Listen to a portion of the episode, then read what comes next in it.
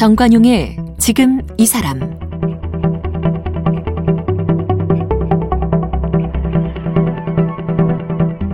여러분 안녕하십니까 정관용입니다. 지금으로부터 50년 전 1970년이 동아일보 창간 50주년이었답니다. 그래서 그 봄철에 이 창간 50주년을 기념해서 동아일보가 한 편의 단편 소설을 실었어요. 그 소설의 제목이 50년 후 디파인 나인 기자의 어느 날이란 제목의 소설. 그러니까 50년 후인 2020년을 상상해서 쓴 SF 소설을 실었던 겁니다. 이 소설을 쓴 작가가 그 무진기행의 작가 김승옥이었어요. 당시 SF 소설 흔치 않았고 또 작가들도 이런 SF 소설 또 미래 소설 이런 걸 접할 기회가 많지 않아서 김승옥 작가가 여러 문헌을 좀 뒤져가면서 50년 뒤인 2020년을 상상했다고 하는데 그 소설에 그려진 모습과 2020년 오늘의 모습은 지금 얼마나 비슷할까요?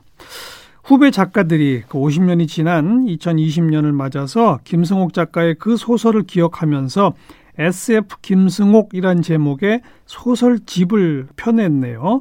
여기에 한 편의 소설을 또 함께 쓰신 박생강 작가를 오늘 초대했습니다. 어서 오십시오. 예, 안녕하세요. 소설가 네. 박생강입니다. 이 우리 김승옥 하면은 무진기행이 그렇죠. 워낙 유명해서 예. 이분이 이런 70년에 SF 소설 썼다는 걸 모르는 분들이 많아요. 저도 사실은 몰랐어요. 그죠? 예. 어떻게 알게 되셨어요, 근데? 어, 사실은 김수옥 선생님의 지금 현재 모습에 대해서 잘 모르시는 분들도 많은데, 2016년부터 이제 김수옥 선생님 관련 다큐가 제작이 되고 있었거든요. 네. 그래서 그 다큐 제작팀이 이제 여러 가지 자료를 찾고 뭐 하다가, 아, 김수옥 음. 선생님이 1970년에 2020년을 배경으로 한 SF 소설을 썼다. 네. 그 자료가 이제 찾게 됐고, 어. 이제 또 그런 것들이 이제 또 알려지게 되고, 또 2020년이 되면서 이제 여러 언론사나 이런 데서 이제 사실은 70년대에 이제 김동 선생님이 이런 SF 소설 썼다 이런 거 이제 많이 알려지게 된 거죠. 그렇죠. 네. 요즘 건강이 안 좋으시죠? 어 많이 안 좋아지셨다가 그래도 처음 2003년에 그 친하신 동료 작가의 이명구 작가님이 이제 돌아가셨거든요. 네. 근데 그때 이제 돌아가신 소식을 듣고 음. 이제 가시기 위해서 이제 차에 타셨다가 음. 충격으로 뇌출혈이 오셨던 거예요. 네, 네. 그래서 이제 거의 언어 마비된 상태여서 어. 지금은 이제 말씀은 못 하시고 이제 필담 정도로 이제 대화를 네. 나눌 수 있는 상황이신 거죠. 네. 네. 그 소설 제목이 독특해요. 50년 후 Dπ9 기자의 어느 날? 네, 그렇습니다. 이 기자 이름이에요? Dπ9은 이제 기자의 호출 번호고요. 아. 실제 기자 이름은 준인데 이제 이게 70년에 2020년을 배경으로 한 거잖아요. 그러니까 이 기자를 부를 때 호출 번호가 Dπ9인 거죠. 어, 네. 50년 뒤에는 호출 번호를 쓸 것이다라고 네, 예상을 하신 거죠. 그래서 이제 거기 나오는 주인공 이제 신문 기자가 준이라는 사람이고 1990년생에 음. 30세 이제 기자로 등장을 하게 되죠. 네, 네. 네. 그래서 재밌었던 게 이제 이 책 SF 김수홍 나오고 나서 저희가 이제 첫 번째 언론사 인터뷰를 하는데 음. 그 언론사 인터뷰 기자가 1990년생인 거예요. 그리고 소설에서 이제 1990년생 기자인데 예. 기자 생활한 지 6년 됐다 이런 게 나오거든요. 네, 네. 근데 정말 6년차 기자인 거예요. 그래서 어. 아, 이것은 평행 세계 이론인가 하면서 되게 같이 웃었던 그런 기억이 나네요. 예. 그 단편의 줄거리는 어떻게 되는 거예요? 그 기자의 하루예요? 기자의 하루고요. 이게 1970년에 나온 신문에 나온 소설이지만 이제 음. 2020년을 배경으로 한 SF 그러니까요. 소설이잖아요. 예. 그러니까 그 기자의 하루를 보여주면서 뭐 SF적인 여러 가지 것들이 나오고 음. 그래서 뭐 예를 들어서 뭐 화상 전화라든가 화상 전화, 수상 전화, 얼굴을 보면서 통화할 수 있는 것들. 지금 되잖아요. 네, 근데 그때는 그렇죠, 그렇죠. 어. 근데 아니면 뭐 그걸 자... 예측해내신 거네. 그러니까요, 신통하게도. 네. 또, 또, 또. 그리고 이제 자율주행 차량도 등장하고요. 자율주행. 네, 사람이 운전하지 않는 그 자기 스스로 움직이는 자동차. 어. 그건 아직 실현되지 않았지만 곧 나올 거라고 지금 많이 언론에 그렇죠. 나오고 있잖아요. 뭐 예. 그런 것들이 등장하고 이미 시험 주행은 다 하고 있어요. 그렇죠. 네, 네, 네. 근데 네. 아직 그런데 거기서는 이제 실제로 다니고 있고 그리고 음. 기자가 타고 다니는 자동차가 이제 자율주행 차량이고요. 아. 뭐 그런 것들이 나오고 뭐 여러 가지 그런 SF를 배경으로 하는 여러 가지 미래의 모습이 보여지고 예. 또그 안에서 이제 약간 연쇄살인 사건이라는 장르적인 장치가 등장을 해요. 오. 어. 근데 그 연쇄살인 사건의 범인이 누구인가는 이제 이 소설의 스포이기 때문에 어. 그거까지는 제가 설명을 잘 안 하겠습니다. 네. 예. 그리고 그 미래의 일인데 정확히 예측한 것들이 또 뭐뭐가 있습니까? 오 재밌게 영상 통화되는 거, 자율주행차 또 그리고 또 뭐가 있냐면 재밌는 것 중에 하나가 이 소설이 나온 게 1970년대 예. 초반이잖아요. 근데 그때는 우리나라하고 이제 중국하고 뭐 수교가 있던 때가 아닌데 전혀 아니죠. 예, 이 소설에서는 이제 이 준이라는 기자가 부인하고 같이 어 중국으로 이렇게 여행을 가는 그런 장면이 나오거든요. 이제 중국하고 관계가 좋아질 예, 거다. 여행이 가능할 어. 수 있는 그런 시대다라는 걸 보여줘서 이것도 이제 맞았고. 그 시대 예언을 한 거죠. 네. 예. 그런 부분들이 있습니다. 또 또요. 또 있다면은 음, 인공 자궁이 등장을 해요. 인공 자궁? 예, 그래서 어. 이제 남자하고 여자의 그런 것들을 가져서 이제 인공 자궁 안에 넣어서 아기를 만들어내는 이제 그런 것들이 나오는데 시험관 아기 요즘 말하는? 시험관 아기보다는 좀 더 약간 더 SF적인 설정이긴 한데 아. 어쨌든 지금의 시험관 아기로 이렇게 생각을 하면 약간 현실하고 비슷한 부분이 있을 네. 수 있다. 그렇게 할 수 있는 부분이 있죠. 그리고 네. 또 하나는 아까 제가 잠깐 자율주행 차량 예. 얘기했잖아요. 예. 자율주행 차량 그 이름이 뭐냐면 귀요미 19예요. 귀요미? 귀요미. 요즘은 그 흔히 그 젊은 사람들이 많이 쓰는 귀요미라는 단어 있잖아요. 네, 뭐, 네. 그거를 김승호 선생님이 그때 거의 처음 쓰신 게 아닌가 70년대에 네, 그런 생각을 하게 되죠. 네. 혹시 예측이 전혀 빗나간 거 이런 거 없나요? 어, 뭐가 있었냐면 속옷이 등장을 하는데 어. 이렇게 몸에 이렇게 쫙 뿌리면 어. 속옷이 됐다가 나중에 이제 씻으면 없어지는 그런 속옷이 등장하는데 아. 그거는 아직 재현실화가 안 된 것 같아요. 아 네. 무슨 스프레이 같은 걸 뿌리면 네, 속옷으로 됐다가 이제 나중에 샤워할 때 착 하면 이제 사라지는 그런 어, 속옷이 그... 등장하는데 요거는 아직 현실에서 못 본 것 같네요. 네. 동아일보는 어떻게 이런 기획을 했대요? 이게 아마 이제 그 1970년에 2020년을 배경으로 뭔가 자기 창간 50년에 창간 뭐 100년을 내다보며 예, 그런 음. 걸 하기로 해서 사실은 이제 김수홍 선생님이 좀 고생을 하셨다는 얘기가 있더라고요. 후일담으로 들었는데 네.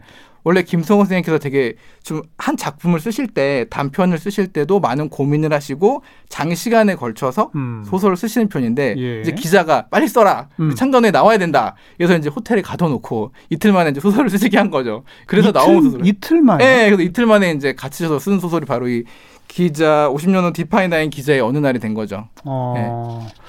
그 김승옥 선생께서는 그 SF 소설이지만 1970년의 정치 사회적 현실을 조금 감안해서 이 소설을 쓰셨다는 얘기도 있던데 그건 무슨 얘기입니까? 아마 좀 은유적으로 표현한 것 같은데 음. 이제 이 소설에서 어떤 것이 나오면 하면은 이제 아침 방송에서 대통령이 이제 시민을 초청해서 이렇게 좀 이렇게 좋은 얘기를 나누면서 예. 이렇게 하는 그런 장면이 있는데 이게 약간 좀 말 그대로 좋은 얘기를 나누는 거지만 음. 이제 그게 그게 아닌 것 같은 그런 느낌을 주는 장면이 있거든요. 맞죠? 네. 전 독재 사회의 빅브라더 같은 그런 느낌을 주는 장면이 있는데 아마 이제 그런 것들을 좀 독재 사회를 은유적으로 보여준 게 아닌가. 겉으로는 평화롭지만 실은 그렇지 않은 예. 그런 생각이 좀 들더라고요. 음. 읽으면서. 오늘날 2020년 시점에 70년에 쓰여진 소설을 다시 찬찬히 읽으면서 우리 네. 박 작가는 어떤 느낌을 갖게 됐어요?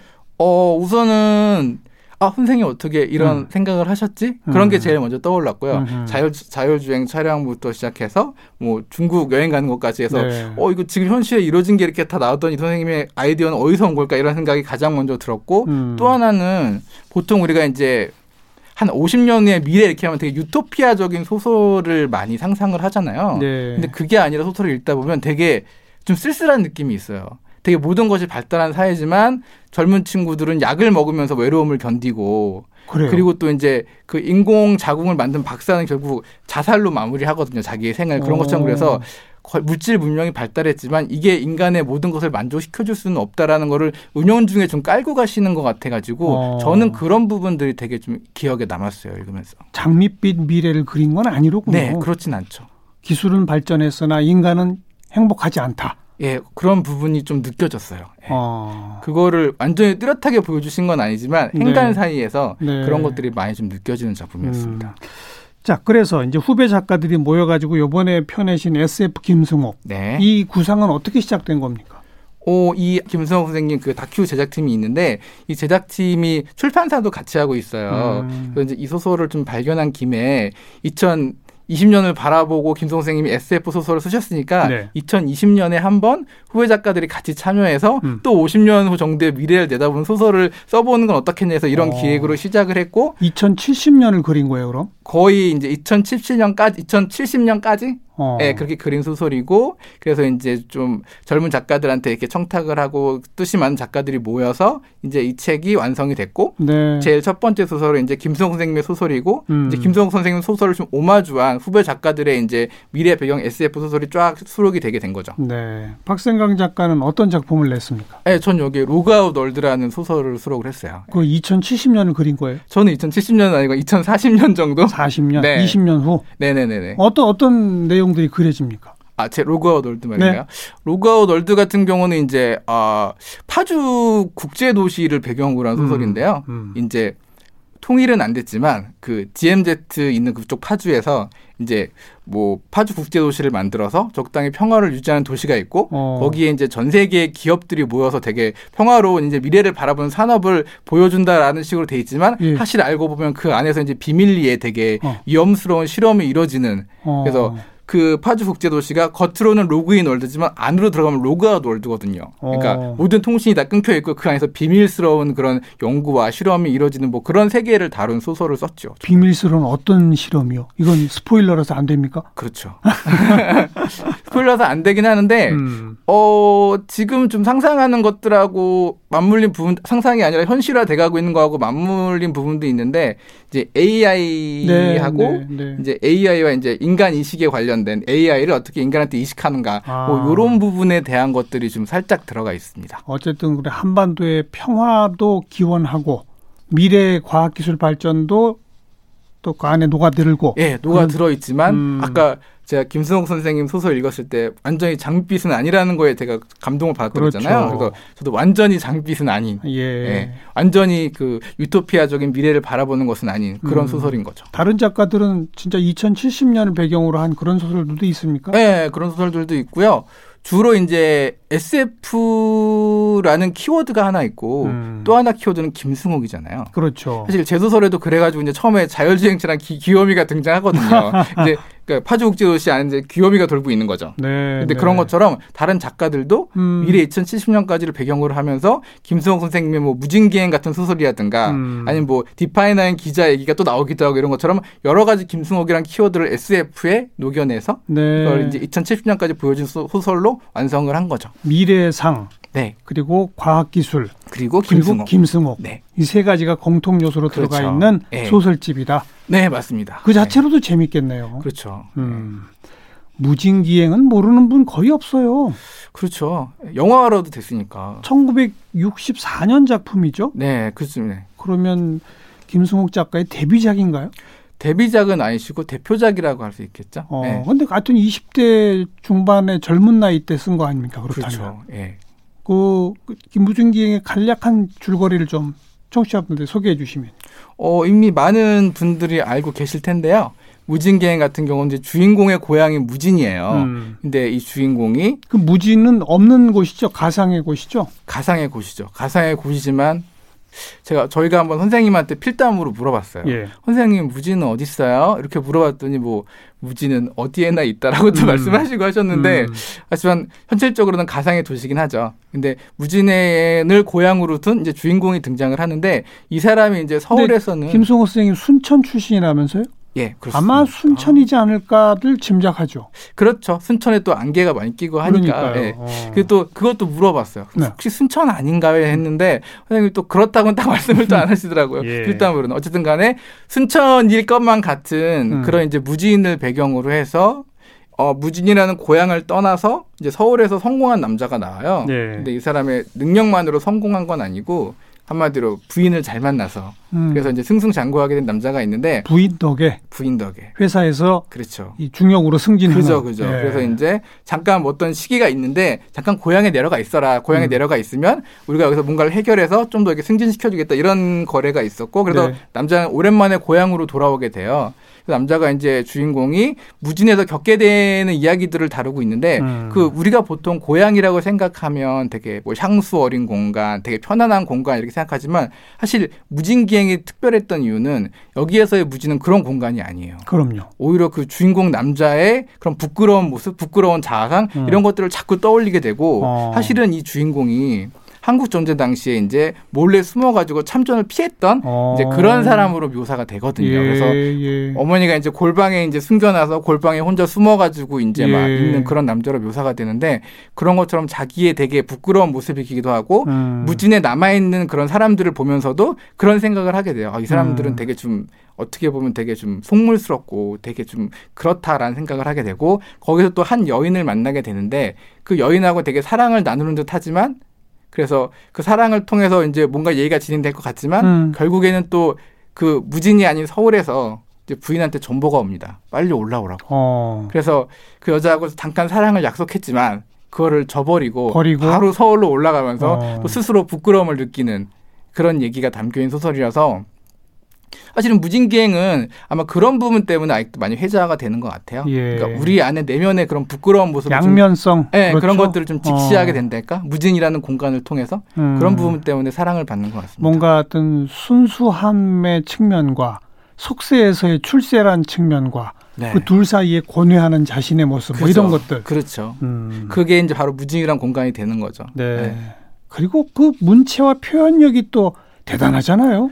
그렇죠. 아마 김승옥 선생님께서 이제 많은 독자층을 확보했던 이유 중에 하나는 그 이전 세대 작가들하고는 감수성이 많이 달랐기 때문에 네. 그랬던 것 같아요. 네. 그 전의 감수성이 뭔가 딱 전쟁에 눌려 있는 그런 사람들의 어떤 감수성이었다면 음. 그거보다는 어떤 내면의 좀 고뇌 이런 것들을 담아내는 감수성이었고 생각 사상이었고 그런 것들이 좀 다른 문체로 좀 발현이 된 거죠. 네. 그래서 그 시대 사람들한테 아 정말 새로운 문체를 가진 작가가 그렇죠. 나왔다. 뭐 음. 이런 식으로 많은 평가를 받았던 걸로 저는 알고 있습니다. 근데 70년대에는 시나리오를 많이 쓰셨더라고요. 네, 사실은 저는 그 사실은 잘 몰랐었어요. 어. 몰랐다가 이제 김성호 선생을 뵙게 되고서 이제 그랬다는 사실을 알게 됐는데 사실은 70년대 유명한 영화들의 시나리오 작가가 김성호 선생님이었더라고요. 예, 예. 네. 어쩌다가 그 시나리오 작가가 또 되셨대요? 어, 일단은 이제 김수영 선생님께서 이제 소설가로 활동한 시기가 약간 짧았었고, 음. 이제 그 사이에 약간 문단에 대한 환멸이라든가 이런 걸 좀 느끼셨던 부분이 있으셨던 거예요. 문단에 대한 환멸? 예, 약간. 왜, 왜요? 무슨 일이 그 있었나요?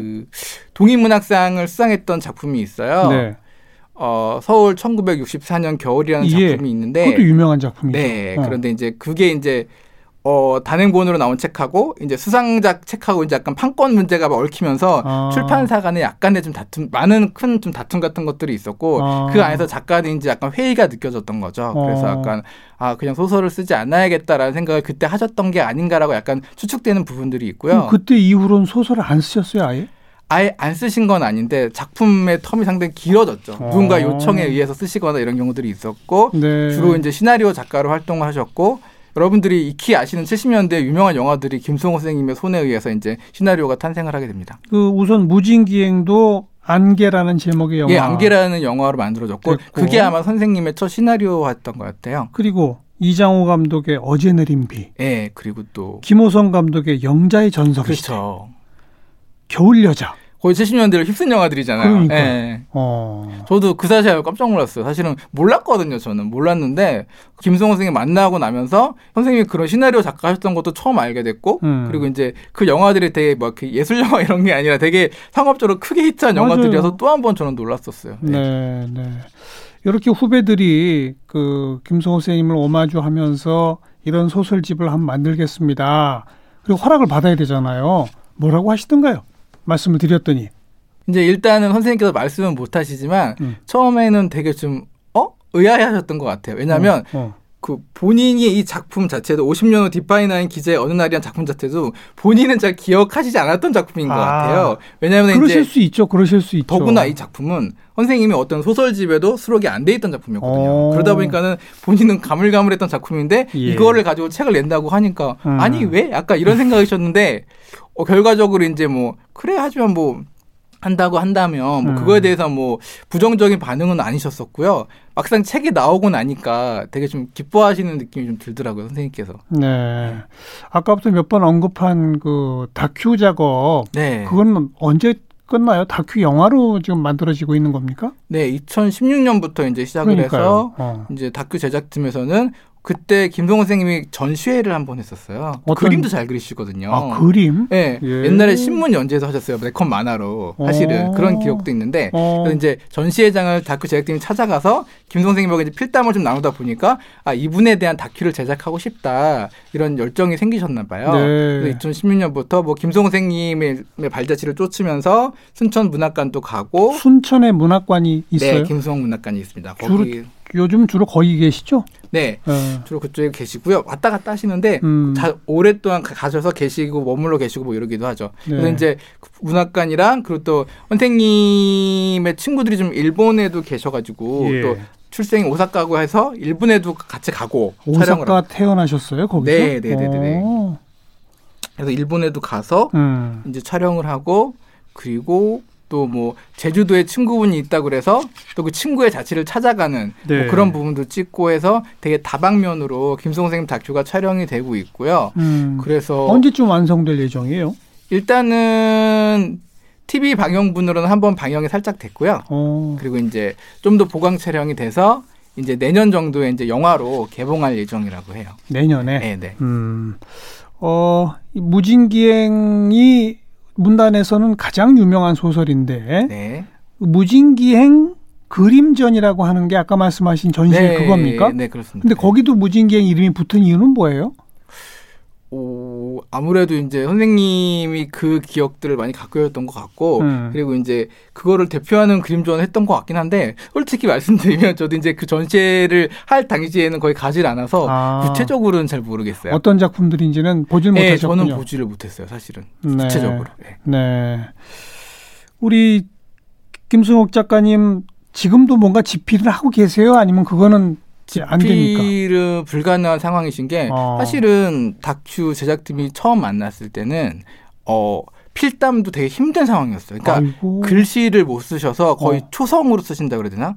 자음 뭐 이런 거 써가지고 해서 어. 그거하고 다큐 제작팀 마치 암호를 풀듯이 어. 대화를 하셔야 되는 상 대화를 해야 되는 상황이었는데 지금은 좀 좋아지셔서 몇 년 전부터는 그래도 글자는 쓰시는 정도 어. 필담 나눌 때 어. 그리고 가장 최근에는 그래도 문장을 완성해서 보여줄 수 있는 정도 어. 이 정도로 이제 많이 호전이 되셨고요. 예. 하지만 이제 글은 당연히 쓰실 수가 없겠죠. 집필 활동은 쓰시기가 하시기가 힘들고 음, 네. 대신에 가끔 시간이 나시면 되게 이렇게 되게 예쁘고 아름답고 이런 것들 보시면 휴대폰으로 이렇게 사진으로 찍고 막 이러신대요. 어. 그러니까 그렇게 시도 하, 그렇게 하기도 하시고 또 유튜브 같은 것도 보신다고 그러더라고요. 어. 선생님이 그 본인이 연, 본인이 시나리오를 쓰신 영화들이 유튜브에 올라오신 거를 뒤늦게 아셨나 봐요. 네, 그래서 네. 이제 그거를 보셔서 너무 깜짝깜짝 놀라신 거죠. 그래서 뭐 예. 뭐 그런 거 보셔서 유튜브도 보시고 하시면서 지금 우리가 생각하기에는 약간 한때 시대를 풍미했던 작가가 음. 말을 잃고 글을 잃었으니까 되게 불행할 거야. 그러니까요. 라고 생각을 하지만 어. 선생님 나름대로는 제가 만, 만나보고 느끼고 또 다큐 제작진에서 생각하는 거는 선생님이 의외로 되게 음. 재미있고 항상 인생을 즐겁게 바라보시더라고요. 음, 음. 표정도 밝으시고. 그래서 저는 선생님 만날 때 그런 부분이 되게 좋았어요. 너무 네. 어둡지 않은 느낌, 네. 되게 밝은 느낌 그런 것들이 좋았습니다. 혹시 그 시나리오 이런 대중적으로 히트친 영화를 시나리오를 쓰시게 된 과정이나 계기 이런 건 들어본 바 없어요? 저는 그 부분에 대해서는 구체적으로는 잘 모르는데요. 음. 네.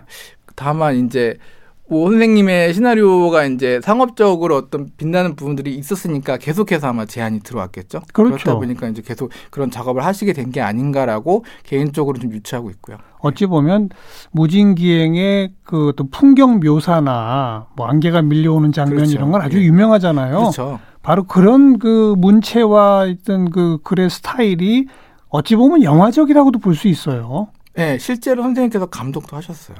감독을? 네, 영화 감독도 한 편 하셨습니다. 어떤 영화요? 그 감자라는 영화를 60년대에 찍으셨는데요. 감자? 네. 어. 본인이 시나리오도 쓰시고 촬영도 하시고 한 편을 연출을 하셨고 평가도 괜찮았다고 들었던 것 같아요. 근데 본인은 좀 그래서 약간 그 후에는 어. 시나리오 어. 시나리오지만 약간 감독에 대한 욕심이 오. 좀 있긴 있었던 것 같아요. 그래서 어. 약간 제가 듣기로는 약간 외국 유학 가서 영화 공부를 좀 더 하고 싶어 하셨다는 그런 얘기를 들은 적이 있었어요. 음. 근데 이제 별로 그렇게 감자란 영화 많이 들어보진 못했는데. 예, 저도 처음 알게 됐긴 했습니다. 예. 근데 왜그 영화에 본격적으로 공부는 못 하셨대요?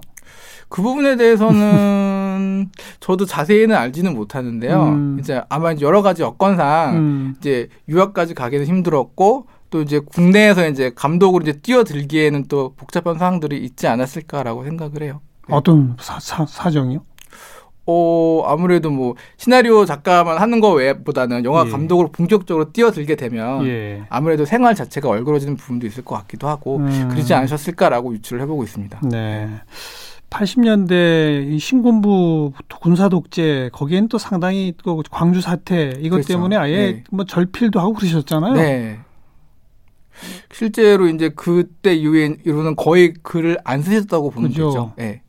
80년 이후면 벌써 그렇죠. 40년이네요. 네네네. 어, 어찌 보면 그러니까 60년대, 70년대 딱 20년 작업하신 그러나 우리 문단에 뚜렷한 발자취를 남긴 그렇죠. 이런 분으로 봐야 될 것 같아요. 20년이라고 하기도 좀 애매한 게 약간 본격적으로 이제 가장 빛나게 활동했던 건 그보다 더 짧은 세월이고 60년대. 예, 그렇죠. 그렇죠. 70년대에는 이제 간간히 작품 발표를 하시고 예. 영화 시나리오 쪽을 많이 쓰시고 이런 상황이었죠. 알겠습니다. 하지만 어쨌든 간에 사랑받기는 60년대, 70년대만이 아니라 지금까지도 사랑받고 있고 음. 사실 제가 90년대에 이제 문예 창작가를 나왔는데 이제 1학년 들어가 필사라고 이제 따라서 이렇게 쓰는 것이 있거든요. 네. 그때 항상 하는 게 김승옥 선생님 소설이었거든요. 예. 그렇기도 하고 요번에 처음 이제 김승옥 선생님이 그 언론사 인터뷰를 하는데 언론사 인터뷰가 끝날 때쯤에 음. 저쪽 카페에서 했는데 저쪽에 앉아있던 젊은 남자들이 다가오는 거예요. 어. 그래가지고 혹시 김승옥 선생님 아니냐고. 어허허. 그러니까 그 친구들이 한 20대니까